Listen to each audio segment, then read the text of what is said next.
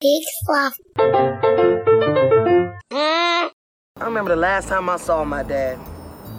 I was seven years old, and for no reason at all, he bought me this yo yo. It was so cool. I mean, it wasn't just an ordinary yo yo, it had lights that lit up when you yo yoed it, red lights on one side, and blue lights on the other. And it made this funky whistling noise, too. Wow. That sounds like quite a yo-yo. You, you still got it? No. After a while, it stopped lighting up. Then it quit making that funky whistling noise. Then I guess my mom just threw it away. It's- You know, I don't even remember what my dad looks like.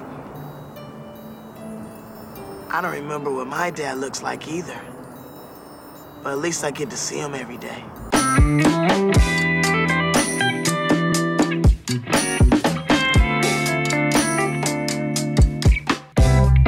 Hey, everybody, I'm Joel Murphy, And I'm Andy McIntyre. and this is Silver Linings Playback, home of the Silver Linings Playback. Can I take your order? it is a new month. It is November, and that means we have a new theme. And if you couldn't tell by the fact that we did Good Burger, uh, we decided November, Thanksgiving, we're going to do food movies. Food movies. Movies about food. And what better food to start with than burgers? Yep. That's why we picked it. Yep. Yeah. They're not all complicated.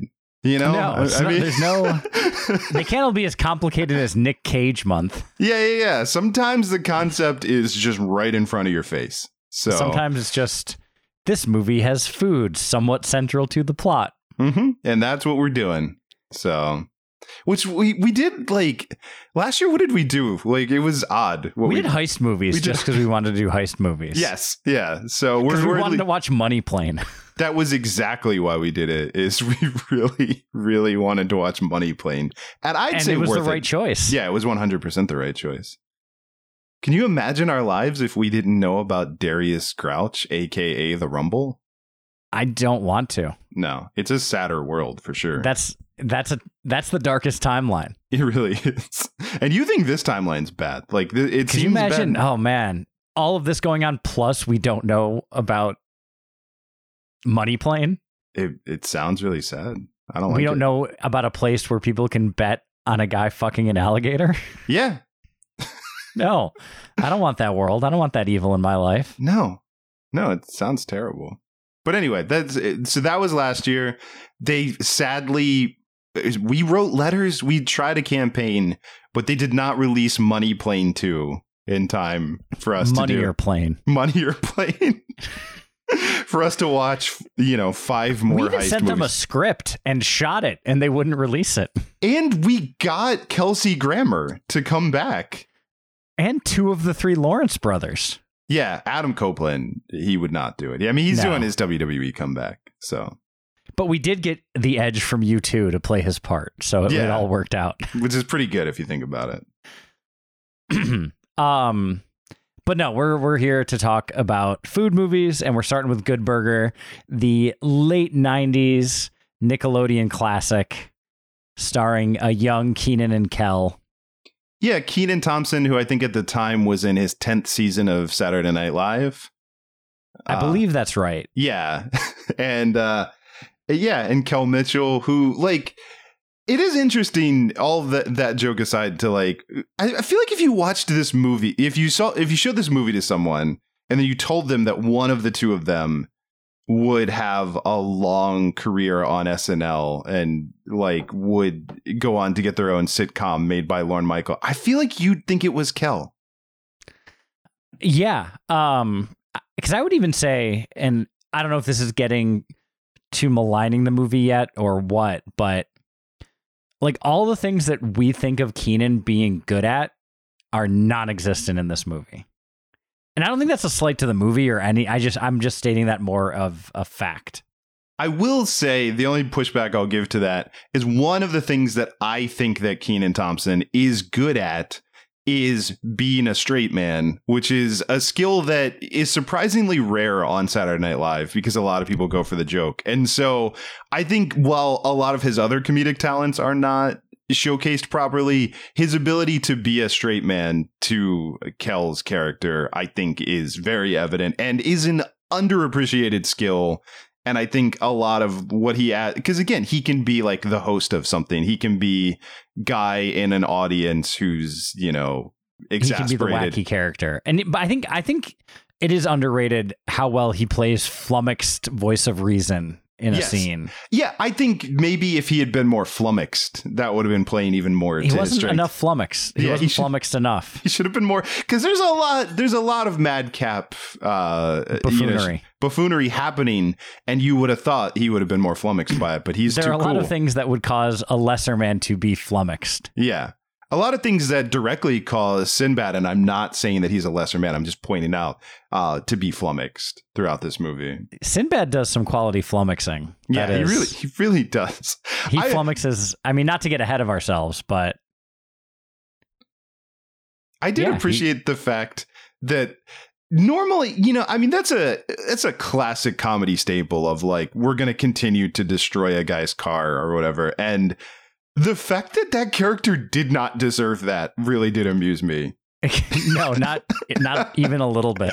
like normally they like pick the character that needs some kind of comeuppance. That man did nothing wrong and was continually harassed by this movie and I found that very funny. I mean, you could argue that he made some poor fashion choices and was ill advised in his approach to relating to young people in the late 20th century. Also, I mean, his greatest crime was giving a test on the last day of school. I, I don't know, has anyone ever heard of final exams? Because I'm pretty sure those are a thing that happen Yeah. at the end of school. what a monster. Anyways, um, yeah, uh, this it, um. So we were talking a little bit before we started recording, and I said that uh, the the very beginning of this movie, I was hating life, uh, but I did come around, uh, and I think But that's also possibly just a reaction to Robert Wuhl. you do not hate on Arliss, not in my presence. Thank you very much.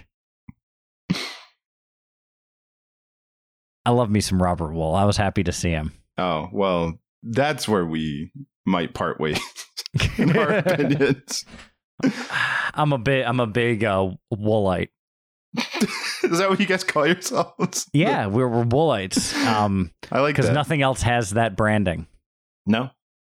that I can think of. Um, no, but I think so. Where I was going was watching this movie. I was thinking, I'm a 40 year old man in the late in the early 2020s.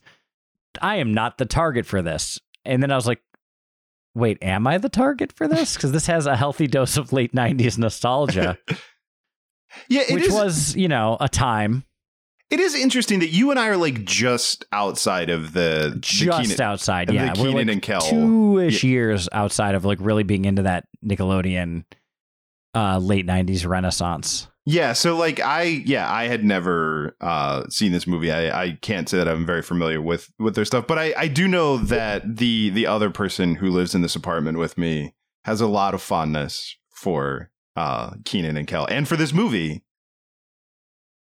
So uh but yeah, I mean I, I think this movie's interesting and and we can certainly like there's a couple things specifically I want to like mention, but I I kind of I feel like this falls into a category of like it, it was never gonna get good critical reviews, Oh, God, no.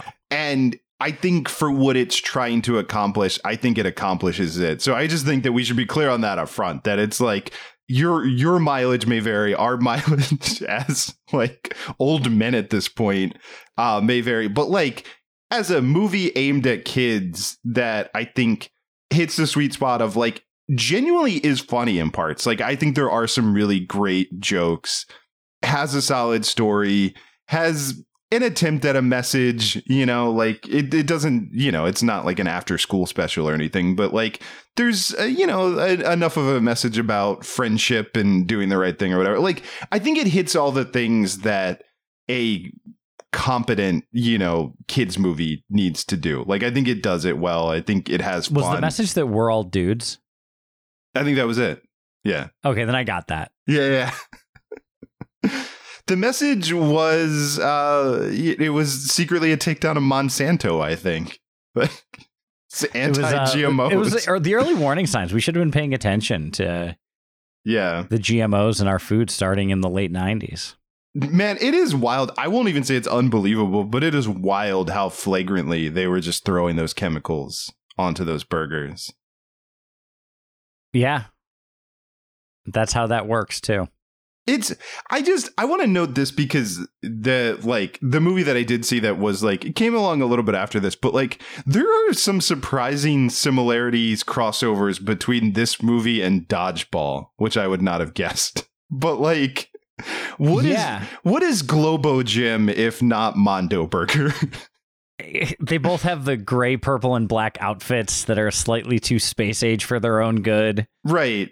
And They have the Napoleon complex owner. Yeah, and like they're they're the giant monolith trying to crush the little guy who doesn't really know what he's doing but has a lot of heart. Yeah. That has the giant um assistants Yeah. that like are dim-witted. yeah, I just found that very funny and this movie came out first but like I was I did not expect there to be that much crossover between this and Dodgeball. no, that's it's I I hadn't even really thought about it, but no, the parallels are endless. yeah. So, um but yeah. One of the characters is randomly a pirate. yeah. There's That's a guy on our team dressed like a pirate. Yeah, Steve the pirate. Doesn't ring it. God, I love dodgeball. Dodgeball's a great movie. unapologetically. Yeah, we should do that movie on this podcast at some point. I, yeah, I'm down. Um, so I think, I mean, I think you kind of hit that. Like, this movie could only be unfairly maligned. Yeah, yeah. Uh, because it's it's not setting out to do anything great. It's setting out there to have a little bit of fun, have a few laughs, maybe learn a thing or two. Um, and anyone expecting or assuming that it was even possible to do more is, I think, just taking the wrong tack at this movie. Yeah. Yeah, and even the stuff like watching it now in the 2020s that maybe you're like, ah, I don't, I don't know about like the the you know uh, insane asylum stuff for like yeah, that stuff was that stuff didn't age particularly well. well, but what I was gonna say is like that stuff and like the the Carmen Electra getting roughed up stuff. Like it doesn't age well, but it also feels so innocuous that it's hard to actually muster up enough energy to care. you know what I mean? Like it doesn't. It's not so glaringly bad. You know, it's more cartoony in its approach to all the all of those things. So it's like you probably wouldn't do that in a movie now, but I I find it difficult to. I- you know. I would say the the insane asylum stuff was in pretty poor taste. It is, but it's also, you know, I mean, I, I like, I did. but I it's guess almost like so over the top. that's what I'm saying is like based on the era and based on the the actual like way that it's done, I still find it fairly innocuous. If I'm really being honest. Also, George Clinton. So Yeah, it's. I mean, it's arguably equally sensitive to the mentally ill as Freddy versus Jason. I don't know what the value judgment of that statement is, but I think it's a true one. Yeah, all, all I'm saying though too is it's hard for me to be mad at a scene that includes two of my favorite people of all time, uh, George Clinton and Linda Cardellini. So This is Linda Cardellini's uh, cinematic debut as well. is it really? I didn't realize that. This is her first. Uh, she's done a bunch of TV, obviously, but this was her first uh, big screen role. amazing. I look. She's going to come up again. I'm I'm sure when we get to Silver Linings, but just on the record, so we're clear, so this is unequivocal. I am a Linda Cardellini fan, and I I have a feeling she could show up many times in future I'm, I'm episodes. Team Cardellini all the way. but Linda Cardellini is amazing. So, also we We keep talking about freaks and geeks lately. I don't know what to make of that. Like, I mean, Yeah, I don't know. I don't know what that means. yeah, but it's there's it's something. something there. Yeah. Um. Anyways, uh, I would say that like the initial premise of the movie, if you want to like start to pick some nits about it, is a little thin. Because like, why should Mondo Burger initially care about Good Burger? I think, yeah, maybe the, there's a question of like, I assumed based on the the initial introduction that Mondo Burger was some sort of like. If you had asked me to guess, if you you told me the plot, I would have guessed that Good Burger is a local beloved chain, and Mondo Burger was like a giant like soulless franchise that was moving in. But that does not seem to be the case. It seems to be also They both seem to be unique stores, unique restaurants. yeah, so I thought that was odd. Like, I definitely thought that was going to be the thing that like it, it was a, a corporation or something. But yeah, like so they they set up across the street. They they seem to have a lot of money. Yeah, why they're specifically deciding to eliminate Good Burger is unclear. Right. And it also doesn't seem like Good Burger's doing exceptionally good business prior to the opening of Mondo Burger. And and I'm going to tell you why. Okay, because here's my note for Good Burger. And I know what you might be thinking. Maybe you think that I'm going to mention the service. Maybe there's th- none of that. Like that seems charming. You open at 10 a.m. and you only serve burgers? Like there is no breakfast menu? What is going on, Good Burger? Like Robert Wuhl is there at 10 on the dime to order hamburgers, and so are the old ladies at the end. Get a like egg croissant sandwich or something. Like you you just serve burgers at 10 in the morning. To slightly push back on that, uh, I think most McDonald's stopped serving breakfast at 10 a.m. So maybe that's either a genius move or considering that p- before 10 is breakfast time, after 10 is lunchtime. Well, I think it's 10:30. I think McDonald's now serves breakfast all day. They do. I'm saying Yeah. nowadays. I'm just talking about in the late 90s. But also have a breakfast menu. Like that's here's a this is I actually weirdly know this and I don't know why I know this. Restaurants make more money off of breakfast menus. The food's cheaper. So there's that makes higher, sense. I, eggs are not expensive. Yeah, there's a higher markup on breakfast. So have a breakfast menu. That's what I'm saying. And like, I bet that that sauce would have been delicious on like an egg sandwich. Also, I love egg sandwiches. I just want that to be clear. You're making a lot of uh, lines in the sand on this show. I really am. I don't care who knows it. I'm pro egg sandwich, and I stopped eating meat, but I still eat eggs. So that. Pro pro egg sandwich, pro Linda Cardellini, hmm pro George Clinton, I'm telling you. You know that question of like, who would you invite pro to dinner? making fun of the mentally ill. that would you okay? Not definitely not on that one. yeah, I'm, I'm I mean, we against. could go back and read back the record. It- what I, mean, said was that it was offensive but innocuous, like that it was not, you know. But no, I just want to make it clear that question of like who would you invite to a dinner party? First of all, we would serve egg sandwiches, and it would be Linda Cardellini and George Clinton. I think is the answer to that question. That's that's a pretty good choice. Mm-hmm. We should have done a George Clinton cameo month. I don't know if there's more than this in PCU, but we should have watched this in PCU as like a double feature. PCU should show up again at some will. point. Don't you worry. I'm sure there will be a reason to watch PCU. Um, yeah. So any um, but yeah, so I think that that's just a little under thought out. Like I think this is a movie that probably worked backwards from its end point and then it's like, oh, eh, whatever. They just want to put Good Burger out of business. I will like. I think maybe similar to what you're saying. One of the things that like I kind of thought about is like I think they left a little bit on the table in terms of like I I think there was some things that they established that amused me that then could have paid off again later, but then they kind of dropped, and I was a little disappointed about that. And I'll give you the examples of one there's a bit the the opening which i will just say i think i liked the opening more than you mainly just because it was so weird like specifically kel waking up and having burgers talk to him and then uh but he showers in his full uniform and it's Yes. very much established in the beginning of the movie that he seems to wear his uniform at all times they go out on the mini golf date and he's wearing his his uniform. He so good joke. I'm into it. I'm into the idea that he never takes off. He also, I think, is living. I think him and Abe Vigoda both live in the restaurant. Is the employee because he just hangs out on the roof, and Abe Vigoda seems to sleep inside the restaurant. So I assume they both just live there. But he's uh, well, no, that's not true because he has a. I'm wrong because he he clearly wakes up somewhere else uh, at the beginning of the movie. But I think he's he's probably spent some nights on that roof. Anyway, That's almost a given. Yeah. uh, so he he's always wearing his uniform, including on his date. But then they they do the the um, the thing where they wear disguises. They dress as women to try to steal. Well, to try to look in the kitchen to figure out what's going on, and they rip off his lady clothes.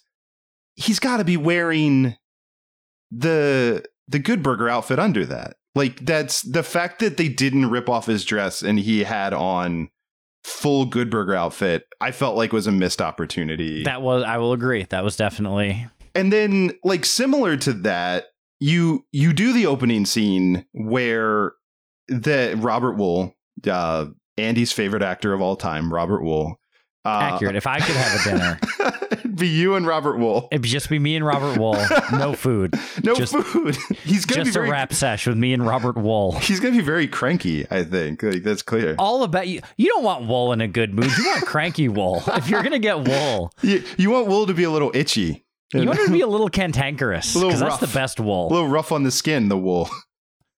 Uh, but the whole thing. So he's trying to order his food, and he's saying like he's trying to get someone to take his order, and everyone keeps telling him that Ed is the one who takes the orders. and Takes he's- the orders. and he's not there. And so that that's a clearly established joke in the opening scene. And then you get to the final scene where they're all racing to save.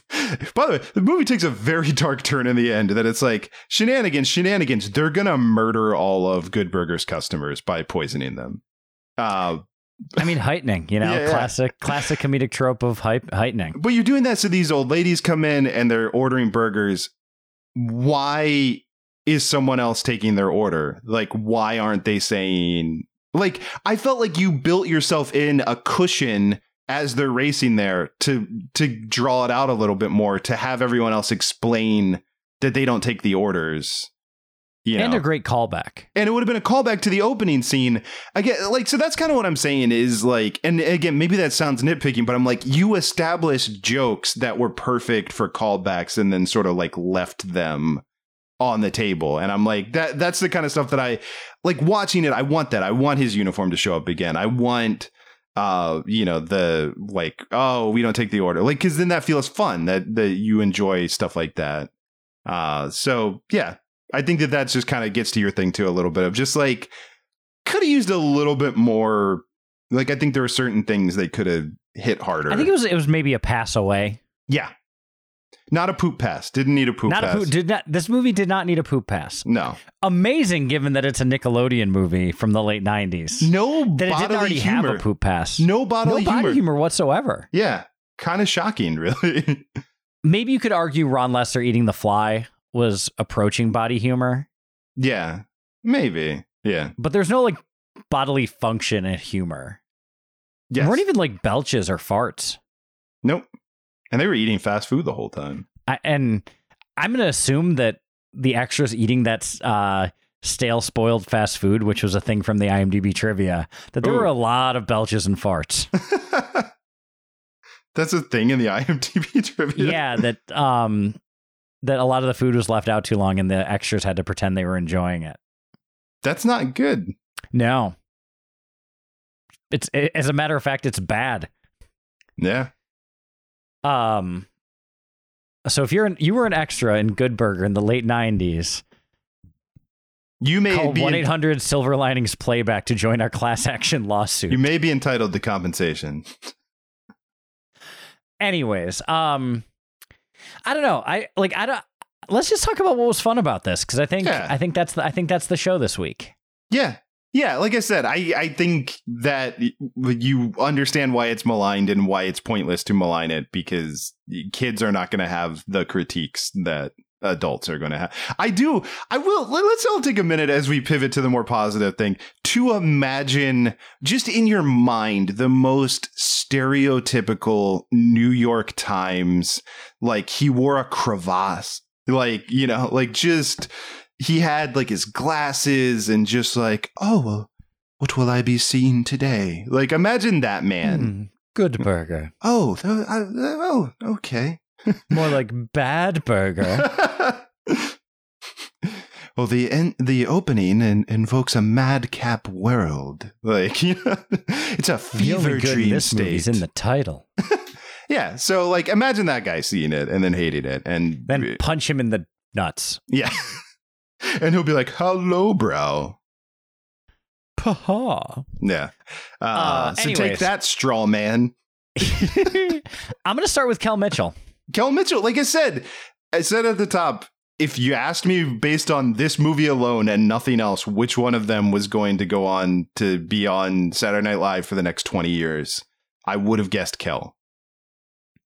Um, and Kel Mitchell, I think, had the difficult task of playing a dumb character in a not dumb way. Yes. Like I think he played dumb very smart because you eventually realize that he's not dumb at all.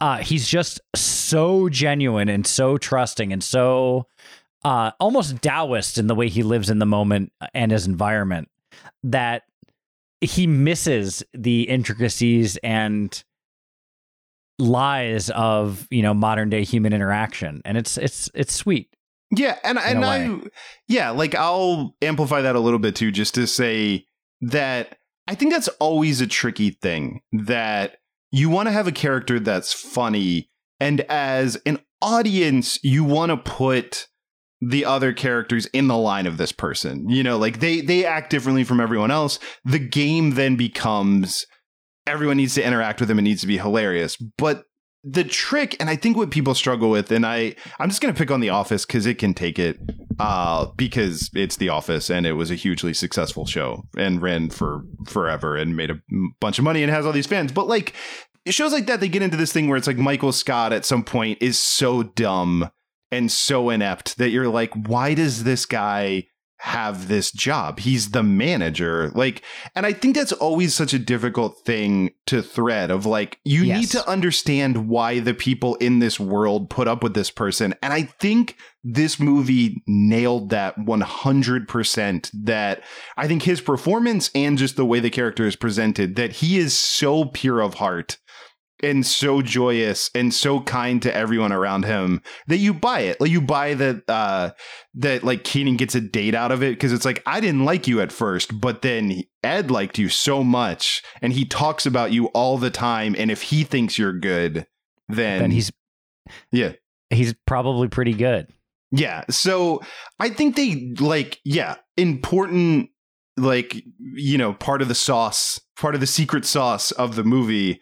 And they nailed that. Like, I, I thought that character's great. Like, well I, yeah because he had this really consistent game of taking things literally in an unexpected way Yes. Yeah. Um, and it wasn't that he was just like dumb and misunderstanding. It's that no, he understood perfectly exactly what was said to him, just not based on the way that humans typically understand things. Right. Yeah. It's it's almost like uh like a computer or something. Like he's he doesn't contain the ability for like irony or Or Sarcasm. subtlety or subtext. Yeah, it's just everything is taken at 100% face value. Uh, I'll just say, too, since we're kind of talking about this anyway, sincerely, I laughed. Like, I laughed a lot throughout this movie. I'll just say there were jokes throughout it that I j- sincerely found funny. The end reveal of, like, again because at that point they're kind of is he dumb? You're not really sure. He's supposed to get the the canister of the the the illegal chemical that they're putting into their burgers. He keeps getting empty ca- like canisters and then eventually uh, he pours the stuff into their actual food to basically blow up the restaurant.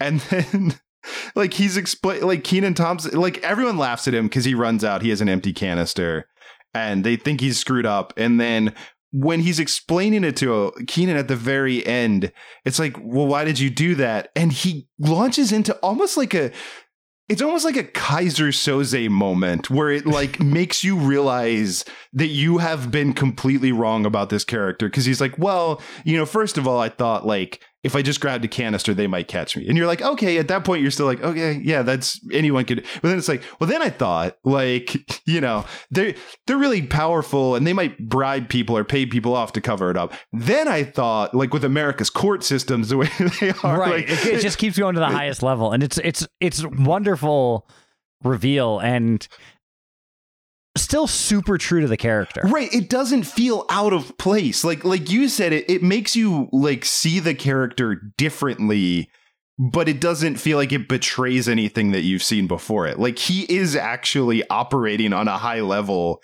just not in a way He's that just, you think. he vibrates at a completely different wavelength than the rest of the world. yeah. But no, I thought that was a great reveal and I thought it was a very funny reveal. Like and I thought that was done really well. Yeah. Um second silver lining. Abe Vigoda's uh, AFI's 100 lines from movies classic. I broke my ass. Yeah. I mean, the fact that it's not number one, I get furious every year. I mean, come on. Frankly, my dear, I don't give a damn. Please. Yeah.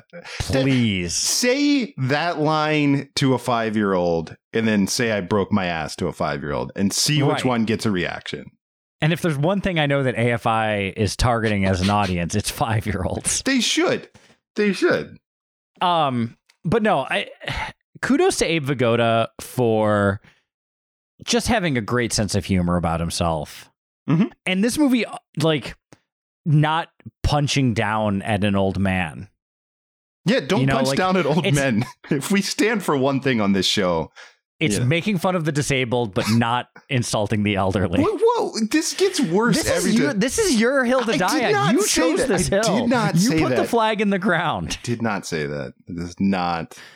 This is not at all. Let the what- record show. The record does not show that. But no, I thought um uh Abe Vigoda, I think, is a comic treasure. Mhm. Uh and I thought that like yeah, I, I thought that this movie was treated him admirably and he got to deliver a great line like I just broke my ass. Yeah. One of just many butt related jokes throughout this movie. Yet no body humor. Yet no body humor, but you had uh Kel like watching his ass, as the guy told him, where he Like chases you better around watch like- your butt. And he Yeah. tries. Yeah. Uh, He's like, well, this guy told me to watch my butt. There must be something on there. Nope. Again, just showing Kel living the world through his own lens, and it, it sh- like that character shouldn't work. Going back to uh, Ed, yeah. but it, it, I think it- is partially Kel that makes it work, but it's also good writing yeah. for that character. Um, also, fun fact: Abe Vigoda, the only member of this cast that was in The Godfather. I didn't check that, but I'm pretty sure that's true. Sinbad wasn't in The Godfather. I don't think he was. George Clinton might have been, but Linda Cardellini wasn't in The Godfather. I don't think she was alive. Sinbad wasn't in The Godfather. he might have been. What about Sinbad? All right. I want to say something else. I want to be clear, unequivocal that uh, making fun of people who are in mental institutes never okay. Uh, Okay, it's, backtrack McGee. It's, it's wrong. Um, and if if any of those views were espoused on this podcast by either of us, and I'm not saying who it was, um, that you know we apologize. you don't want to admit to the truth, but it's fine. Uh, but that being said, uh, George Clinton and Linda Cardellini already mentioned them a lot, but I'm going to mention them again because look, did the movie need Kel to switch the music to George Clinton's music, and which led into uh, a synchronized dance number. a synchronized dance number? I would argue yes, it did need that, and I I was would glad too. it happened. Uh, and then yeah, Linda Cardellini is delightful, like in those scenes as well. I it really enjoyed the you know large hulking man throwing Kenan through a window. And then Kel throwing himself through a different window. That was that was a good joke. mm-hmm. Yeah, That was a solid physical gag. Yeah. In that Kenan goes out the window, initially gets hurt. Abe Vigoda goes out the second window, lets everyone know what happened to his behind, Mhm. Already uh, and that he broke yeah. his ass. Yeah, yeah, And then Kel goes through a different window. yeah. And lands yeah, on just like that Kenan is Thompson. is like clearly a Buster Keaton type of bit of comedy. Like it's it was great. Yeah. I was all about it. No, I yeah. and if I'm a, if I'm a 12 year old in 1998 watching that, rolling in the aisles. oh, that would have been the funniest thing I'd ever seen in my life. I guarantee it. Like, yeah. And then Abe Vigoda talking about his butt and how broken it is. yeah, Oh man, my someone would have had to rush me to the emergency room because my sides would have split. I just want to say that clearly. I, I would have probably had some damage to my patella just from all that knee slapping. hmm Um, yeah, I mean, this this movie like it knew it it clearly knew its audience at the time. I also Oh. I want to I want to give a shout out in the silver linings portion to Shaquille O'Neal for doing what he does best, hawking products.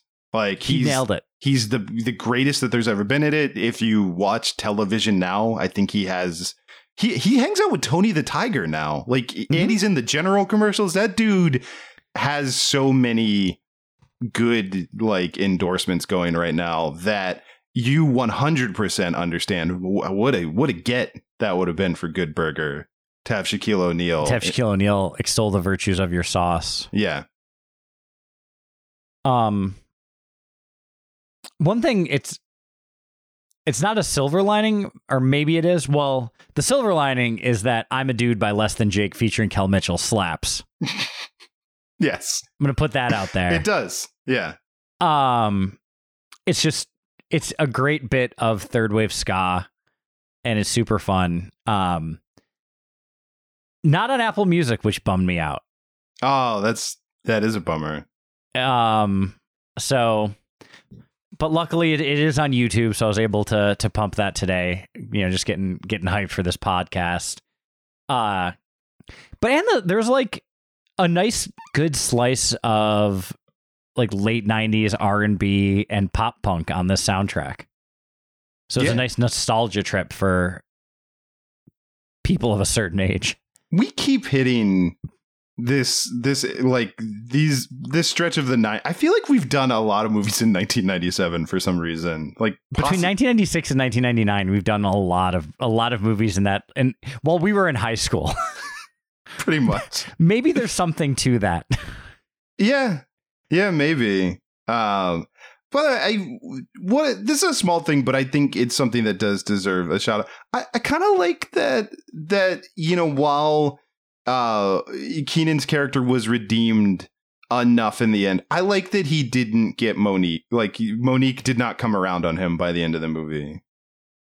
that, that they didn't like live happily ever after. Yeah, because that's always such a uh, like that. That's so classic in that movie of like selfish guy acts selfish in comedy and then does the smallest, like most Smallest inconsequential. smallest half step towards redemption. Right. Which in this movie is he rips up the contract so that he's not going to take any future earnings, but he doesn't indicate that he's going to like Give, give, back, any of the money that he already gave or already took. Yeah. Uh so yeah, like um I I do actually think that's nice. Like I kind of mean that that uh you know, it's good that they didn't just do that move. Yeah, I th- this movie like romance wasn't a centerpiece. It was, if any, at most, tertiary to the general plot. Yes. Um, yeah, and I mean, I think we all ship Ed and Linda Cardellini's character. Oh, they for sure ended up together. I thought it was interesting that she didn't Escape with them. escape with them. I really thought she was going to. Well, she clearly had integrity and wanted to finish out her sentence in a mental institution. Yeah. I mean, if there's one thing I know about Linda Cardellini is that she only plays characters with integrity. That's true. That's that's very big in her contract. Um I It- it's why she doesn't get as much work as she probably should because she has such a hard line on integrity. most characters in Hollywood don't have integrity. Or individuals in Hollywood. Let's be honest here. That's true. Uh, And Linda I- Cardellini tries to do both. that, yep, and God bless her. And she convinces us that someone would want to marry Hawkeye. And if that's not good acting, Right. I don't know what is. I mean, even at the end of Black Widow, when uh, Florence Florence Pugh's like, "Oh, I can kill this guy," I'm like, "Yeah, kill Hawkeye. Screw him." Yeah, right. He is like a core Avenger. I don't have anything personally against that character, but I'm definitely rooting for her to just Yeah. destroy him. Um, And so is Linda Cardellini because she has integrity. because she has integrity. Um, I want to give a shout out to Ron Lester. May he rest in peace. R.I.P. Reggie Ray. Because yeah, well, it, it's not actually related to this movie, which he was perfectly fine in as Spatch. The fact that he played Billy Bob in Varsity Blues and then played the parody of Billy Bob, Reggie Ray, in Not Another not Teen another movie. teen movie, I mean, that which dude. we could also do on this podcast. One hundred percent. Speaking of Avengers, Chris Evans' best work is not another teen movie. So that's unequivocally. Yeah, No- yeah. anyone arguing different is wrong. it's that one, Knives Out two, and then Captain America. Yes. Yeah, just to be clear. But uh, Yeah. but no, Ron Lester. There is a joyousness to his performance as all of those characters, including Spatch, and I I was happy to see him pop up. And he has zero lines. Yeah, no lines. He's just there. Some He's- grunts, some some physical acting, not a single word in the script. It's not on the page, but it's there in the performance. Oh, a hundred percent. He's the most interesting worker at Good Burger after Abe Vigoda and Ed. That's Sorry, a- Shar Jackson. but he is for real. I don't know why we're even going to bother finishing this episode because that was that was the period at the end of the sentence. Silver Linings Playback is a production of HoboTrashCan.com. If you enjoyed the show, please rate or review it on Apple Podcasts. Hear more great shows on the Peak Sloth Podcast Network, like this one. We Have to Ask. It's a podcast where we answer the question Are you going to eat that? What will you leave behind? Why get out of bed? Will you be our neighbor? I'm Marty. And I'm Jonathan. We're two hosts. Infinite Universes. We, have, to ask. New interviews every Tuesday. Find us on iTunes or online at wehavetoask.com or with the other great podcasts on the Peak Sloth Network at peaksloth.com.